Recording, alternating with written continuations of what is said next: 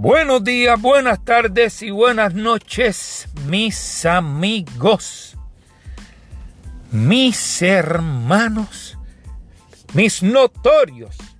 Bienvenidos al capítulo número 19 del Season 1 de Dímelo Noto.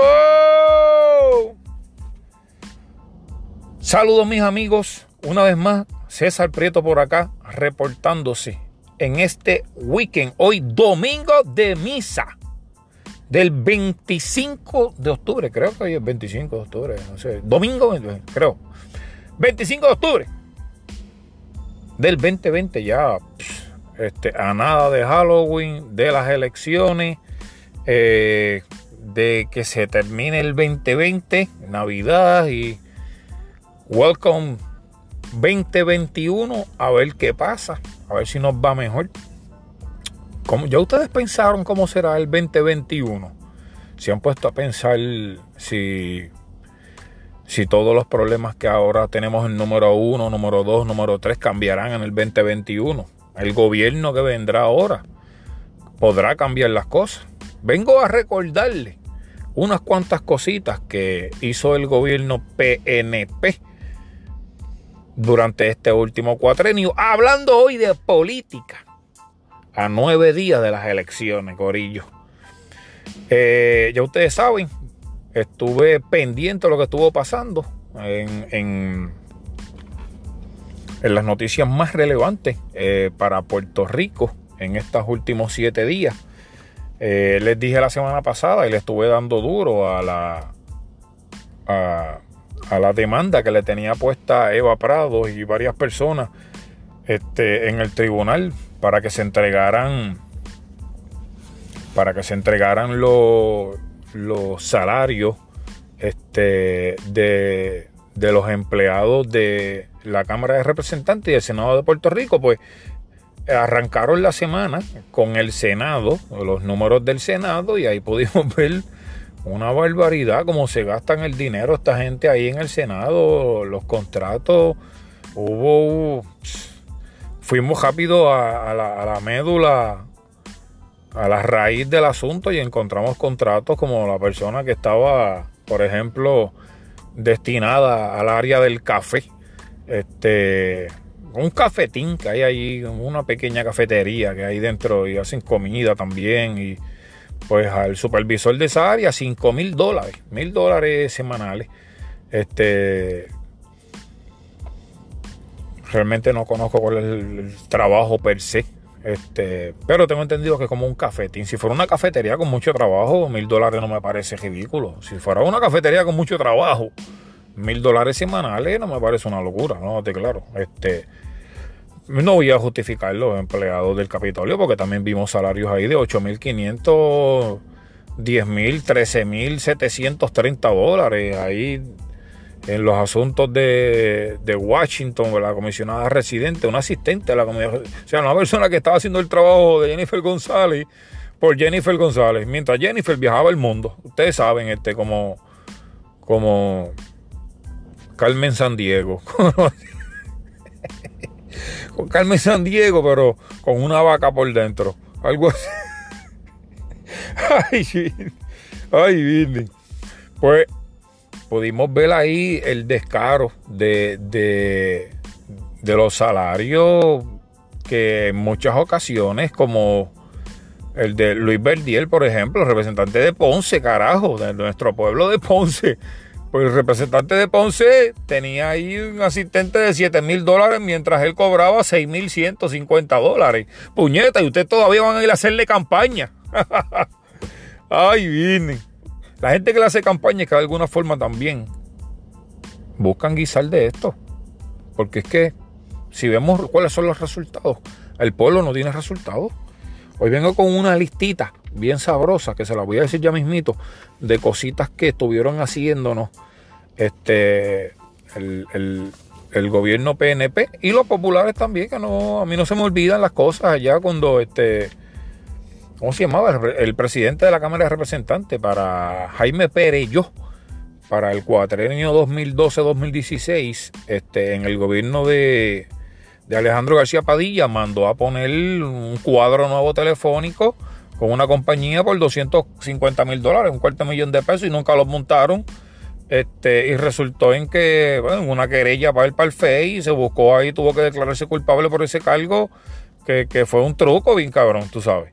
Este, cosas que no se nos olvidan. Ahí tú ves a la gente, los populares todavía viviéndosela bien cabrón, haciendo campaña y pelándose la salud, este, haciendo caravanas y levantando banderas. He visto eso en todos los pueblos y de verdad que me parece horrible, puñeta, porque yo no sé qué puñeta estamos celebrando. Ya lo dije, Halloween debe ser el 3 de noviembre, porque es que mete miedo, mete miedo bien cabrón y, y las campañas, me da vergüenza de verdad ver campañas en donde se pretenda engañar tan cabronamente al electorado, como si todas las personas de Puerto Rico, miren, ni que ser un puto genio para darse cuenta que estas campañas total, totalmente están siendo amañadas con información que no es veraz. Están engañando de muchísimas cosas, muchísimos temas. Bueno, pues, este, gracias a a la gestión de Eva Prado, que es una cena, una, una muchacha que está corriendo, bueno, una dama, este, licenciada creo que es, que está corriendo para un escaño en el Senado por el Partido Movimiento de Victoria Ciudadana. Y fue quien le coronó porque estuvo mucho tiempo jodiendo con eso, mucho tiempo, mucho tiempo, y ahora se la dieron. Y bueno, primero fue el Senado, luego vino el debate y luego vinieron los de la Cámara de Representantes, que Johnny Méndez, que, de, de quien era que yo estuve hablando estos últimos podcasts, el 17 y el 18, estuve dándole duro porque se estaba haciendo el loco bien cabrón. Después surgió la posibilidad que el Senado lo zumbara y entonces el Senado lo zumbó. Y todavía la Cámara no lo había zumbado, este Johnny Méndez. Y ahora, pues, la Cámara lo zumba a la última hora. Y pues cuando lo zumba, pues obviamente sabíamos que había un truco ahí, eso estaba todo asqueroso, estaba manchado. Por ejemplo, como el contrato de Wilmarie Leduc, que nombró como Chief of Staff, pero también era la que estaba a cargo de las iglesias de base de fe, cobrando 10 mil dólares. Que en un año son 120 mil, en cuatro años 480 mil y en ocho años que estuvo ella, si no me equivoco, casi un millón de dólares para la base de fe. Qué barbaridad más cabrona. Johnny Méndez y sus trucos con esta mierda de base de fe. Una señora que ya tenía su iglesia, este, enorme, son palacios las iglesias que esta gente hacen que tienen unos salarios que cobran muchísimo. Ya conocemos el, caso de Wanda Rolón y, Ricky Ramos, creo que se llama, Ricky Rodríguez, y los Rashki y los Font de la vida. Esta gente tiene palacio. Y, y también picando 10 mil pesos. ¿Qué carajo hicieron las iglesias de base de fe? ¿Qué puede justificar 10 mil dólares mensuales? 2.500 semanales para qué? ¿Dónde está la obra? El fruto de esa inversión ahí. Claro, Johnny Méndez siempre lo que quiere es buscar votos. Ahí la tenía de Chief of Staff. La jefa de su equipo de trabajo tenía 14 personas. Tomás Giberacha tenía 13, era el segundo. Era el más grande en el Senado, Tomás Giberacha, y el más grande acá en la Cámara, Johnny Méndez. Claro, supongo que por su posición puedo entender que, necesitan muchos ayudantes, pero a última hora también pienso que estos ayudantes son precisamente para los que los ayudan a ocultar los trapos sucios, a meter la tiejita debajo de la alfombra. Ustedes saben. Una, una barbaridad la forma en que que gasta esta gente tienen 100 millones, 100 millones de dólares a su haber al año para que hagan y deshagan. Una cosa cabrona. Pues, este, ahí tienen esos números, el que pudo verlo, no me voy a poner aquí a mencionar los números de todo el mundo. Lo que le puedo decir es que en el 80% de la oficina se está haciendo truco. Porque no puedo decir en todas, porque vi también unas cuantas oficinas que estaban operando algunos representantes con unos salarios a, a empleados que me parecían dentro de lo normal, 1.300, 1.600, hasta 2.000 dólares, 1.700, 2.000. Pero habían otros que estaban, que, que, que no había uno que cobrara menos de 4.000. Y algunos en especial eran secretarias clasificadas, que no se le podía decir cuál era el rol que verdaderamente tomaban, como en el caso de Tomás Rivera Chat. Tenía dos ayudantes, dos secretarias que eran clasificadas. Que no se puede decir qué carajo era lo que hacían. Que eran espiritistas, budistas, hacían trucos de magia, desaparecían números, cuentas, no sé, ¿qué, qué carajo? Porque, ¿cuál es el misterio? Si nosotros estamos pagando eso.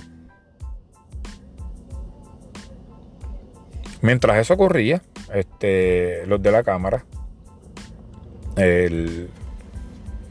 la revelación de los números escandalosos en la Cámara de Representantes y en el Senado de Puerto Rico, llegó el famoso debate, el último debate televisado por Telemundo. Un gran debate en el que por, por última vez iban a enfrentar todos los candidatos. En las encuestas del nuevo día pusieron ganando ampliamente a Alexandra Lúcaro y esto me trae a la mente las encuestas que hemos visto que supuestamente hacen casa por casa, por teléfono, este, que han puesto ganando a Pedro Pierruisi y a Charlie Delgado, este, holgadamente, sobre 30 y pico por ciento. Algunas pusieron un 23% de indeciso, otras pusieron un 5%, 10% de indeciso, pero todas estas encuestas que estuvimos viendo, en ninguna de ellas ponían a la candidata Alexandra Lúgaro por encima de los dos candidatos este, de, la, de los tradicionales, del PPD y PNP. Sin embargo, más de 100 mil personas que estuvieron viendo este debate en Puerto Rico eh, y que estuvieron pendientes de las redes sociales y de la página del Nuevo Día, que por lo regular es un medio noticioso conservador de derecha, que le ha tapado y ha trabajado manga con manga con los gobiernos, específicamente PNP, la familia Ferrer Rangel, pues los, no podían ocultar tampoco los datos que ocurrieran durante los votantes. Los votantes estuvieron bien pendientes a esto y como el Nuevo Día era uno de los auspiciadores de este debate, este, uno de los medios que estaba cubriéndolo oficialmente, quiero decir, este, pues hicieron una encuesta en la que pusieron ganando a Alexandra Lúgaro en las cinco partes en las que se dividió el debate, que era infraestructura, COVID, este, desarrollo económico, estatus y no me acuerdo cuál era la otra. Eh, el asunto es que ponen al final Alexandra ganando 64 por 62%. La pusieron ganando overall eh, sobre los demás candidatos, más sin embargo las mismas encuestas que presenta el Nuevo Día, que son casa por casa, y que a mi pensar están siendo este, estas, estas encuestas que hacen casa por casa, ellos conocen el demográfico y pueden medir el demográfico porque ya han hecho esto anteriormente y tienen toda esa data guardada, conocen cómo se mueve el votante por, por sector, eh, por eh, área urbana o residencial saben que en estas urbanizaciones o en estos sectores ya se ha votado popular, PNP o están indecisos o son pipiolos. Ellos conocen todos esos demográficos y pueden dirigir la encuesta en estos sectores en donde van a salir más favorable el candidato que ellos quieran, el candidato que pagó hacer la encuesta. Por eso es muy difícil conocer de primera mano si estas encuestas son relevantes o no lo son. En ese sentido, el mismo Nuevo Día, que no puede medir muy bien quiénes son la cantidad de personas que le entran a sus redes sociales, o que tal vez sí, ellos pueden medirlo, ahí está en, en, las gráficas, este, en los analytics de Facebook, pueden medirlo. Al parecer, los bombardeó un demográfico joven que le dieron el 62% overall Alessandra Lúgaro, pero contrasta mucho con estas otras encuestas que hacen ellos, este, estas encuestas que hacen ellos eh, por casa o teléfono, de quien ellos ya tienen data y pueden eh, conocer de primera mano o pueden tener más o menos una, una tomar una, tener no, una pequeña certeza, digámoslo así, un por ciento de, de certeza de que se puede inclinar la respuesta de ese demográfico a, a, la, a los resultados que ellos están buscando. pues Hombre, que aquí,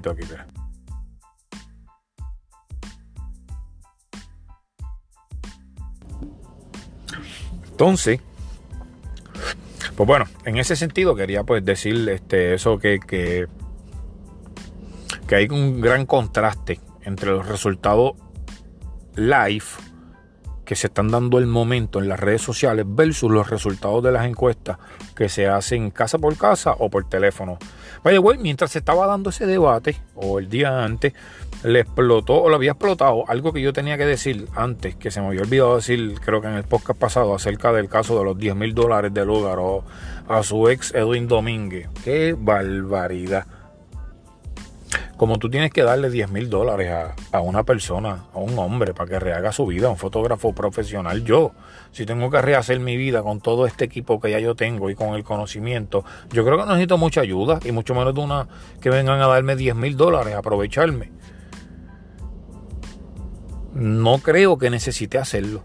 O sea, tú tampoco, Edwin Domínguez. Hay tú necesitas acordar para que te deje tu mujer, que te dé dinero no me joda. Yo salí de la cárcel en el 2006 sin un dólar, sin un solo dólar, sin un solo peso. Bueno, no, Jaito, salí con 160 dólares, que fue el pago de un mes de trabajo de, de 160 horas. Me pagaron 160 dólares en la fábrica en Unicorn y venía con esos chavitos en efectivo, como los dieron a la salida de la prisión.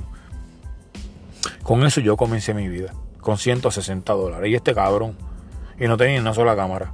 Yo no tenía ningún tipo de conocimiento, mi mente venía en blanco. Y este hombre es capaz de pedirle 10 mil pesos y ponerse a llorar. Y además el berrinche que hicieron entre él y, y, la Jeva, que está bien loca para el carajo también. Pero bueno, este sigamos con la noticia. Pues estaba, estaba diciendo esto de para resumir de lo que ha acontecido en la política aquí en Puerto Rico los últimos siete días que yo estaba diciéndole la semana pasada, en el podcast pasado, que toda esta mierda iba a ocurrir. Pero bueno, estuvieron pasando tantas cosas durante esta semana y a mí lo que me daban ganas era de prender el micrófono y pegar a hablar por ahí para abajo, ¿oíste?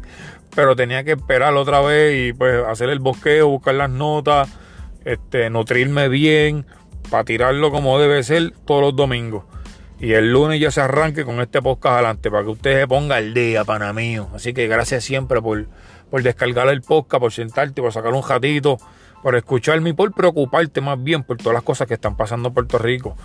Porque hay que es asunto de todos y, yo más bien lo que hago es pues, ayudarte a, darte la noticia ahí que a joder bichuela, cabrón, como es real.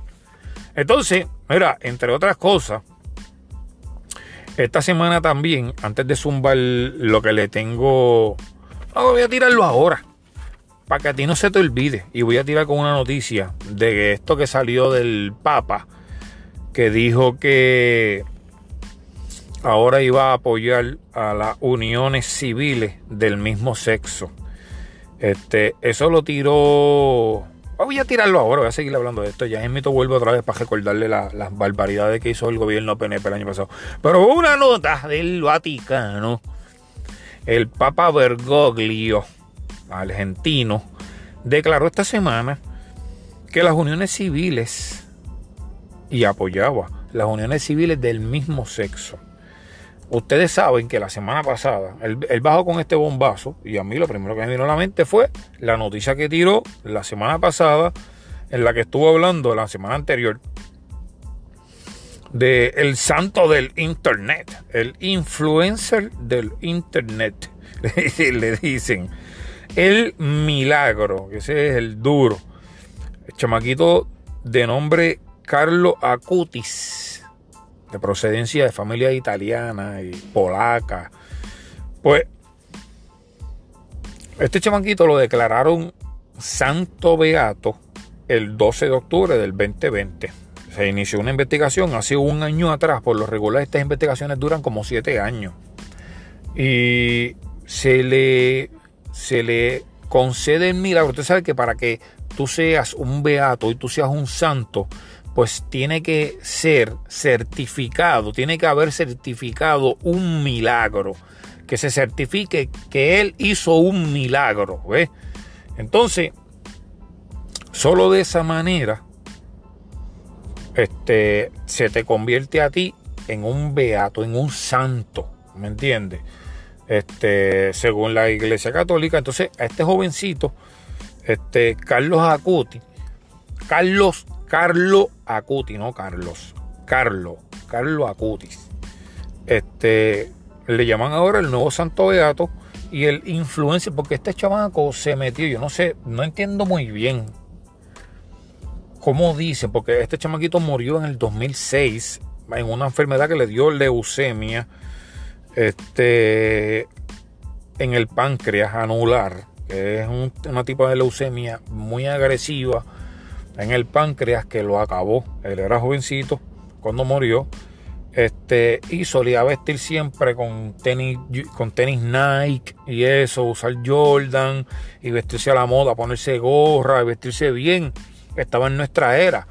Este, entonces, en el 2006 este chamaquito muere. La iglesia dice que él fue el influencer de la iglesia porque en esta época de los 2000 él se encargó de propagar el ministerio, la Eucaristía, lo que ocurría cuando se daba la hostia allí en vivo, este, que él quería que todo el mundo lo viera y que él entonces se metió en esto de las redes sociales y todo esto, pero él muere en el 2006 y es precisamente, precisamente en el 2006 donde nace Facebook, en el 2005 nace YouTube.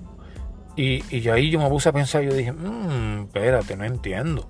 ¿Cómo él puede ser un influencer cuando, qué influencia él metió cuando en el 2006, cuando él muere, es cuando se empiezan las redes sociales. Yo creo que todavía no se había acuñado ese nombre de influencer para catalogar a una persona, ¿me entiendes?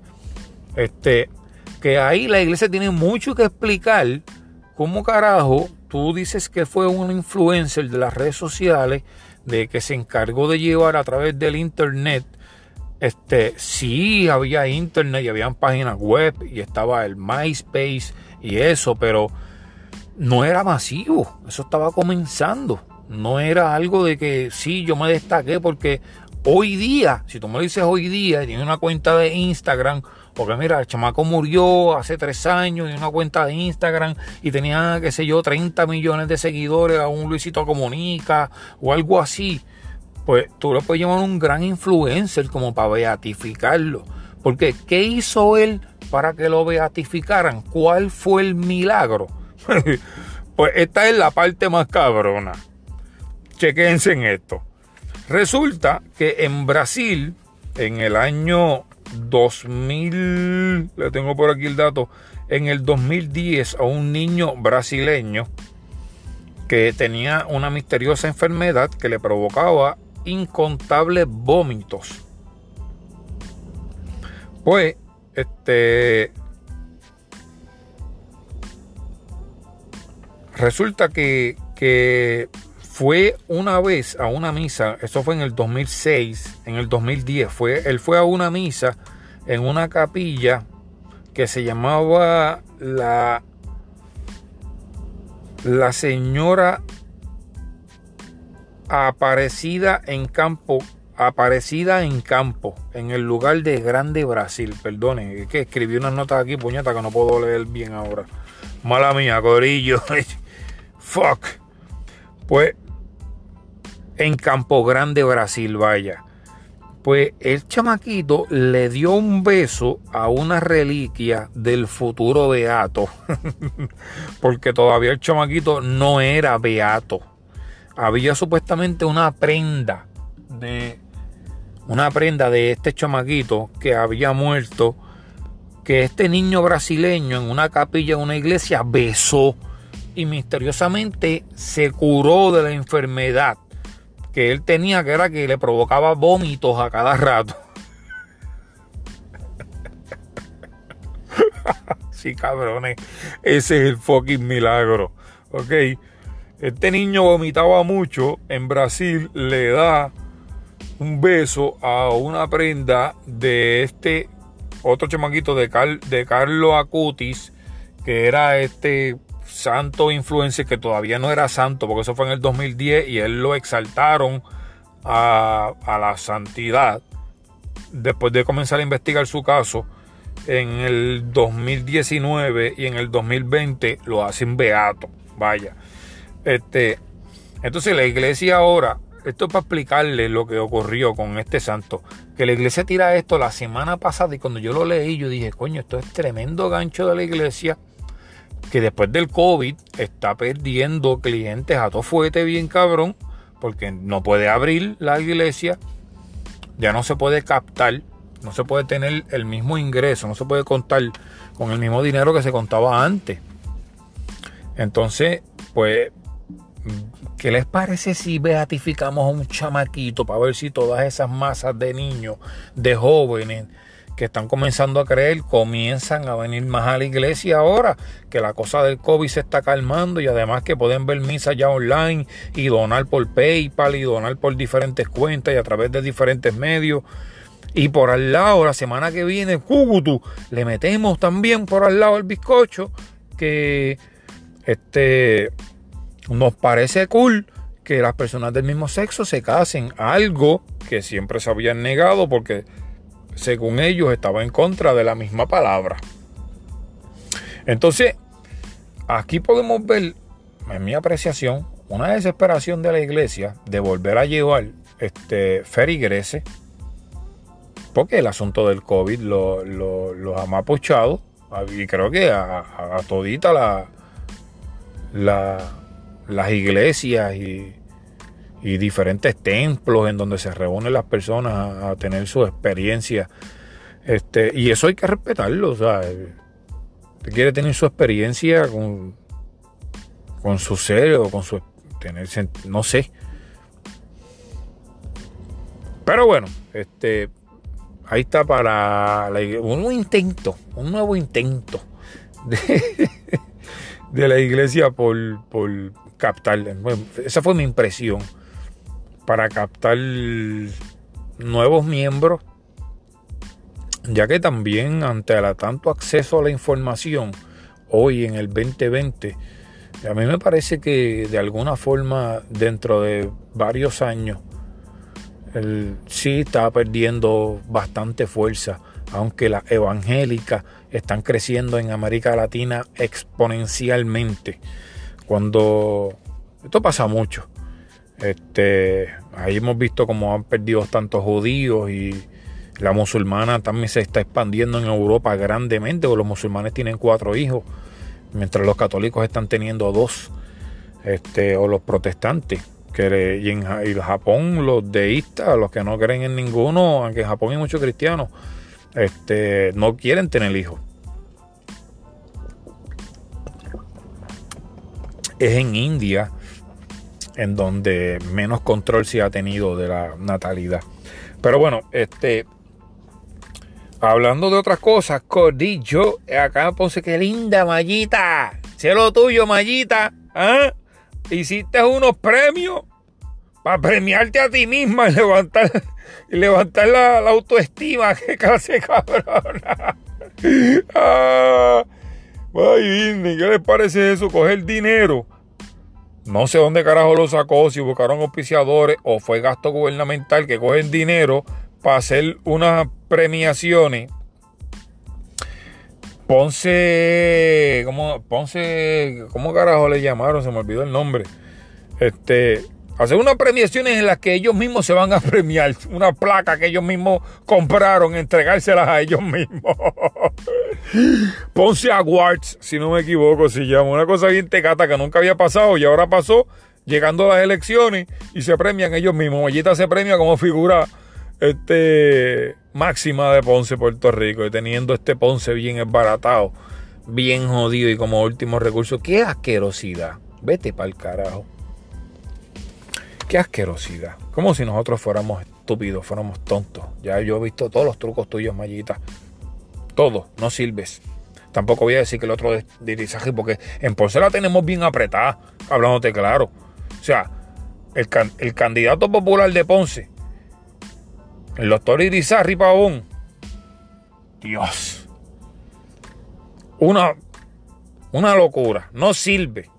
Mallita del PNP, no sirve.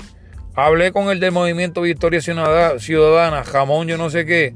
Vi también la, el debate que se hizo en Ponce aquí, que se televisó la semana pasada en las redes sociales. Y él y el independentista tenían un montón de cosas en común. Coincidían en casi todo. Y, y, no sé, no me convence tampoco. Yo fui a un conversatorio que tuvieron en la plaza este, el doctor Ramón este del Movimiento Victoria Ciudadana y no sé, no me convence, está bien apretado, Jairo en Ponce la tenemos bien apretado, porque ninguno de los candidatos, te lo juro que me convenció, mano, para ser honesto. Este, le falta bien cabrón y Ponce está bien jodido, mano. Cuando yo los vi a ellos, yo dije, coño, mano, yo quisiera ser alcalde, puñeta.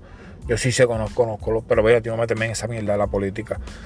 El punto es está diciendo esto de mallita, porque lo, recordé aquí sobre las notas, que qué barbaridad que tú pagas, tú usas fondos, cualquier tipo de fondo para hacer una actividad para premiarte a ti mismo, de verdad que tú no debes, tú debes tener cero dignidad en este momento, hacer una estupidez como esa, hater. Una estupidez como esa. Porque es que solamente alguien que no tenga ningún tipo de dignidad hace una cosa como esa. Gastar fondos en premiarte a ti mismo. Inventarte unos premios para premiarte a ti mismo. Organizar una actividad.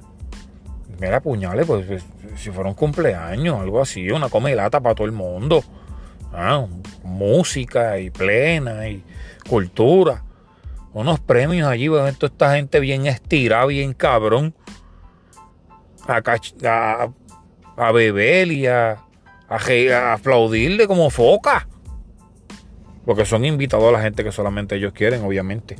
Pero bueno, este, voy a ir al punto con todas estas mierdas. Voy a hacerle una pequeña retro, retroalimentación de todo lo que estuvo ocurriendo en Puerto Rico durante los últimos cuatro años. Y ya voy por 30 minutos del podcast. No voy a tirarlo muy largo porque quiero terminar de ver una serie que estoy viendo de El Chapo. Que coño está buena, fíjate. Pues vamos allá, espérate. Mm. Ustedes saben que Ricardo Rosselló cogió la gobernación en el 2016, pero no es hasta enero del 2017 que él toma posesión de, la gobernación, de la fortaleza. Y durante un par de meses nada más le dio, como ocho o nueve meses, cuando vino María. Ahí ya había una investigación de recursos naturales por la permiso, los permisos de tierra en donde se estaban comenzando a construir y se estaba alegando a recursos naturales que mira las construcciones, mira lo que estamos teniendo con el problema de la erosión en las costas y se estaban cayendo varios edificios y la, nos estábamos quedando sin, sin arena y entonces recursos naturales seguía dando permisos al garete. Llega noviembre, nos golpea María. María nos destruye. María yo lo comparo como cuando la hierba está pelúa, tú le pasas el trimmer que la pela y quedan solamente los toconcitos. Pues así mismo quedó Puerto Rico, la peló y le dejó los toconcitos, los tronquitos más pequeños. Los que casi no tenían flora, que el viento no pudiera mover y arrancar.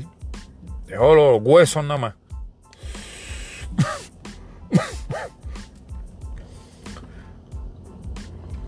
Pues ahí inmediatamente se aprovecharon los colmillos y llegó Whitefish.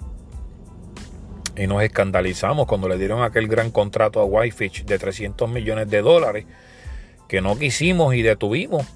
Y tuvimos que pagar un montón de dinero después en cancelar ese contrato y, y tuvimos que pagar más de 100 y pico de millones de ese contrato que al final no se hizo y le damos el contrato a otra compañía que se llama Cobra que eran más mierdas todavía, al cual le pagamos casi 900 millones por la reconstrucción que terminó costando después como 1200, que después la jefa de FEMA estaba tirándose a uno de los contratistas más importantes de, Wi-Fi, de Cobra y los federales lo pillaron y tuvieron que declararse culpables.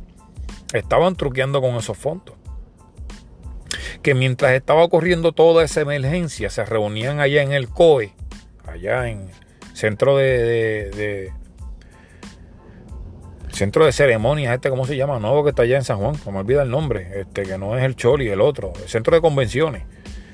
Este que tenían allí el COE y estaba allí repartiendo el bacalao Elías Sánchez y el señor Velázquez Piñol de que era bregaba con ACES con el servicio, con el dinero de, la tarjeta de salud. Era el hombre que estaba a cargo. Señalado por Elías Sánchez, a quien le dio el poder Ricky José yo. Eso fue para allá, para el 2017, mientras estaba pasando la emergencia, que nos desgarró el alma y nos dejó sin luz como cuatro meses a casi todo el mundo, un año mucha gente, dos, tres años todavía, gente sin luz. Para cuatro, pues tres años. Pues pues esta gente estamos repartiéndose el bacalao de los fondos que iban a llegar. Que recuerdo que en ese entonces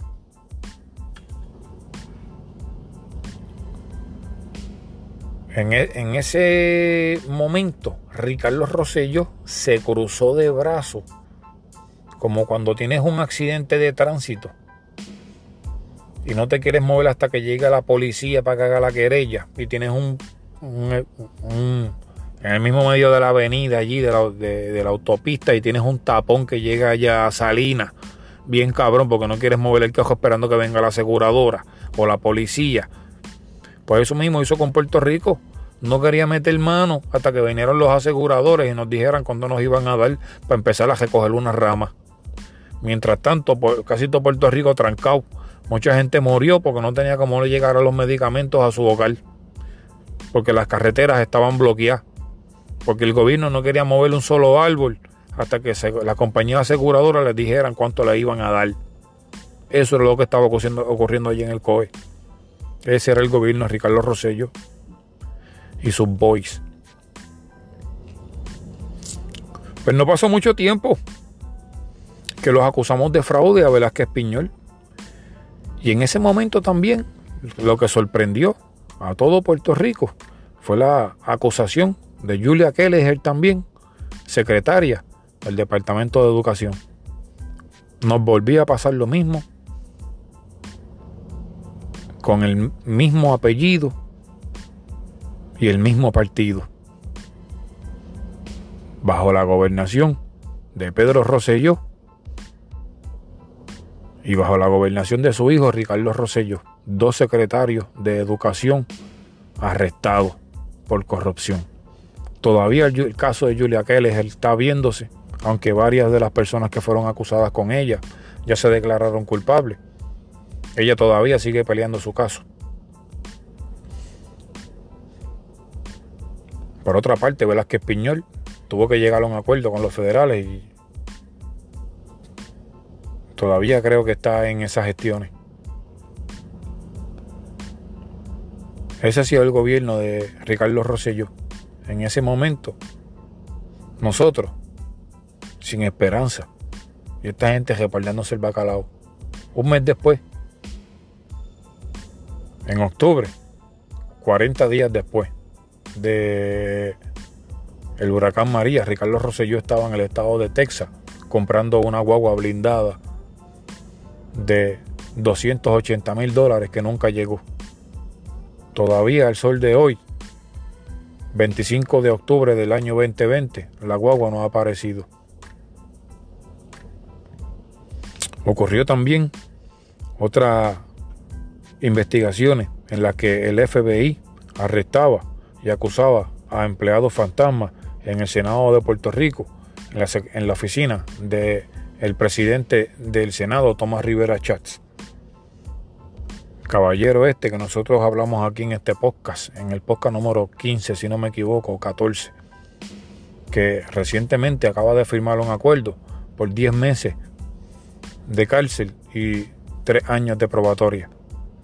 Un hombre que se robó millones de dólares en un esquema fantasma, de empleados fantasma, con el Crepagate y con toda esta mierda, si ustedes se acuerdan.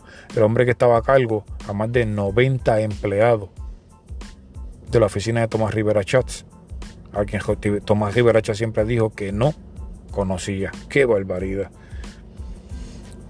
By the way, este, le acaban de hacer montar una campaña a Tomás Rivera Chat bien ejecuta, los mismos del PNP, a menos que sea una estrategia de ellos mismos para que no aparezca en la papeleta y luego lo nombren al Tribunal Supremo. Veremos a ver. Tomás Rivera Chá está bien caliente. Aunque este sujeto no se merece, el voto ni la, confianza de ningún puertorriqueño.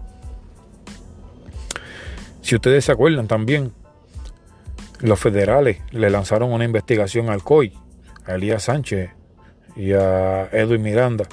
Investigación que nunca ha rendido fruto que comenzó en el año 2017 y prevalece hasta el sol de hoy, la cual los federales nunca han dicho si se ha engavetado esa investigación o si continúa. Si ustedes lo recuerdan, en el año 2018, eso fue en el año 2018, los arrestos de Julia Keller y Velázquez Piñol. Este, las investigaciones de Hacienda, el Departamento de Educación, AES, la investigación al COI, todo eso ocurrió en el año 2018.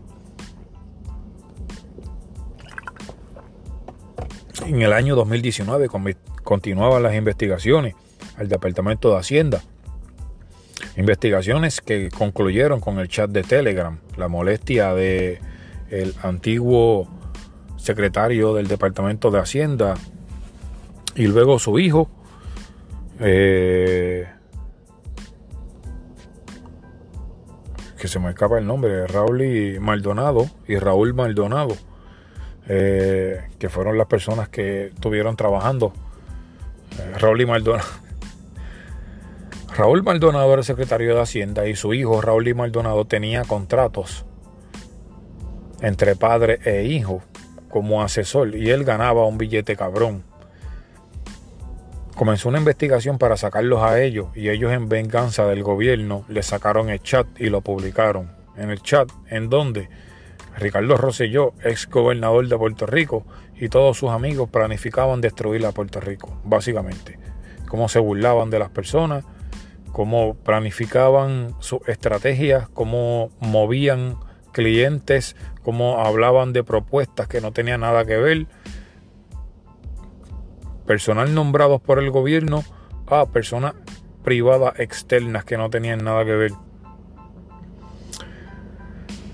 Luego del chat de Telegram en que desemboca la renuncia, porque gracias a las manifestaciones que el pueblo ejerció, la presión que el pueblo ejerció, por primera vez en la historia votamos a un gobernador en el año 2019 y entra Wanda Vázquez Cortés, Wanda Vázquez Cortés, Wanda Vázquez Garcet, Wanda Vázquez Garcet a la gobernación de Puerto Rico en un forcejeo con Pedro Pierluisi, quien es el actual candidato del Partido Nuevo Progresista, ganándole a Wanda Vázquez en las primarias hace poco.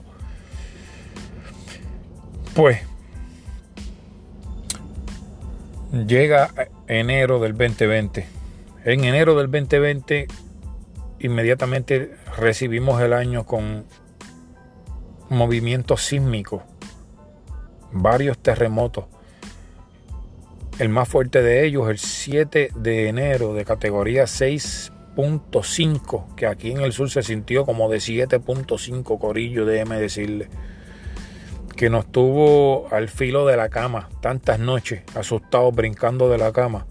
Todavía, paranoicos, escuchando ruidos de camiones, de camiones tumba que pasan por detrás de casa y parecen, parece el ruido que provocaba la onda P cuando se iba acercando a tu casa, antes de que llegara el jamaquión este, jamaquiones que han calado profundo en la mente de todos en nuestra familia y que ha provocado grandes tormentos, por decirlo de alguna forma. Pues la respuesta de este gobierno a, a esos terremotos que continuaron por meses y todavía se mueve un poquito de vez en cuando, la respuesta fue una mierda. Tan temprano fue de que comenzaron a hacer campaña o las ayudas que se iban a entregar y los senadores y representantes mandaban a detener las ayudas para ser ellos quienes las entregaran. Y así resultó luego eh, la denuncia en contra de la gobernadora por la que está siendo acusada, investigadora de mito por el FEI, este, por el fiscal independiente, porque ella votó a una empleada que notificó que se estaba haciendo corrupción, un acto de corrupción, que no se podía entregar, no se podía aguantar las ayudas para hacer política. A esta persona, Glorimar Andújar, la votaron, que era el departamento de la familia, y, esto dio paso a la decadencia de Wanda Vázquez, las investigaciones en contra de su gobierno fue una mierda también el trato que ella le dio. Luego escondieron otros suministros en unos almacenes en Ponce, presentado por el León Fiscalizador, lo que hizo enloquecer básicamente a la ciudadanía, terminó en manifestaciones otra vez en el Capitolio y demás. Y luego empezaron a aparecer muchos diferentes este, storage, almacenes llenos de mercancía que era para darle al pueblo y nunca se les entregó. Mercancía que terminaba perdiéndose. Millones de dólares en mercancía, como las botellas de agua que se encontraron en Ceiba este, más de 50 millones de dólares en botellas de agua. Es una cosa increíble. Una cosa increíble. Este, este país, el problema es la maldita corrupción. Es la corrupción. Como lo decía Juan Dalmau y Alexandra Lúgaro en el debate, estos dos puercos. El, nombre, la corrupción en Puerto Rico tiene nombre y apellido. Se llama PNP y PPD. PNP y PPD. Pues Este, estaba diciendo, la, la respuesta de este gobierno fue una mierda, de verdad, aguantaron las ayudas, una cosa cabrona, luego nos llega el COVID y ya vimos cuál fue el proceso para adquirir las pruebas, fue un proceso fatulo, en donde intentó adquirir unas pruebas a unas compañías, unas pruebas que resultaron que eran fatulas, que se tuvieron que aguantar en el departamento de aduana, porque las pruebas no pasaban la, las métricas que estaban establecidas provenían de China y no tenían certificaciones adecuadas, algunas estaban vencidas, la mitad no servía y las pagamos muy, caras, a Maitland 313 y, y, y, estas que pagamos a 19 millones de dólares de adelanto este, a diferentes compañías que lo que hacían eran compañías que no eran ni compañías, eran intermediarios que lo que hacían era busconear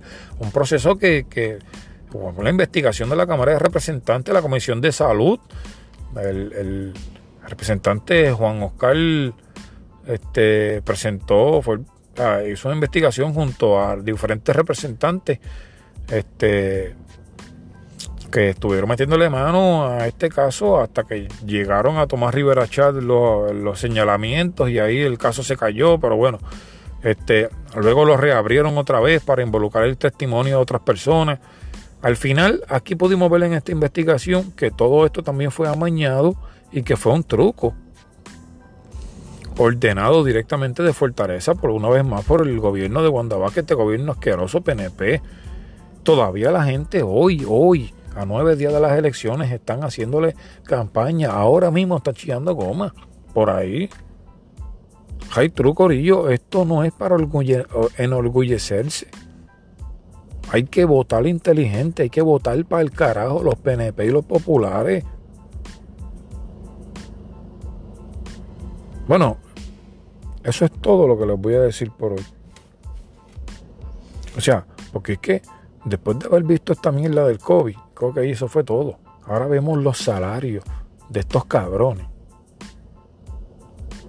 Y tú dices, ay, Truman, esta gente vale la pena, pagamos tanto. Porque estos cabrones hicieran tan mal trabajo estos últimos cuatro años. Como no se merece ni un solo voto de confianza en este momento Pedro Pierluisi. Que él mismo no quería decir allí que este era su partido.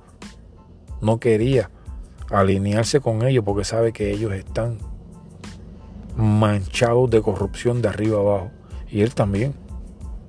Lo ha hecho con la Junta, lo ha hecho con, con la compañía de desperdicios de carbón, de cenizas de carbón. ACES, creo que se llama, algo así. No podemos creerle a ninguno de estos corillos. Les voy a decir más. Salir de Ricardo Rosselló para votar por Pierruisi es como cambiarse de camarote en el Titanic. Es para abajo que van. Van a hundirnos con todo y violines. Y es con eso, Corillo, que los voy a dejar. Así que pendientes a la semana que viene, el próximo capítulo, que va a ser solamente a dos o tres días de las elecciones. Y creo que ahí les voy a dar las proyecciones de quién va a ganar las elecciones, cómo va a estar la cosa, ¿ok? Así que pendientes a mi próximo podcast la semana que viene. Pueden buscarme en mis redes sociales, en Notorious Drag en Facebook, Notorious Drag en Instagram y Notofoto en Twitter. Así que se me cuidan y será hasta el próximo capítulo, si el divino movimiento gravitacional terrestre no los permite, en otro capítulo más de... ¡Dímelo,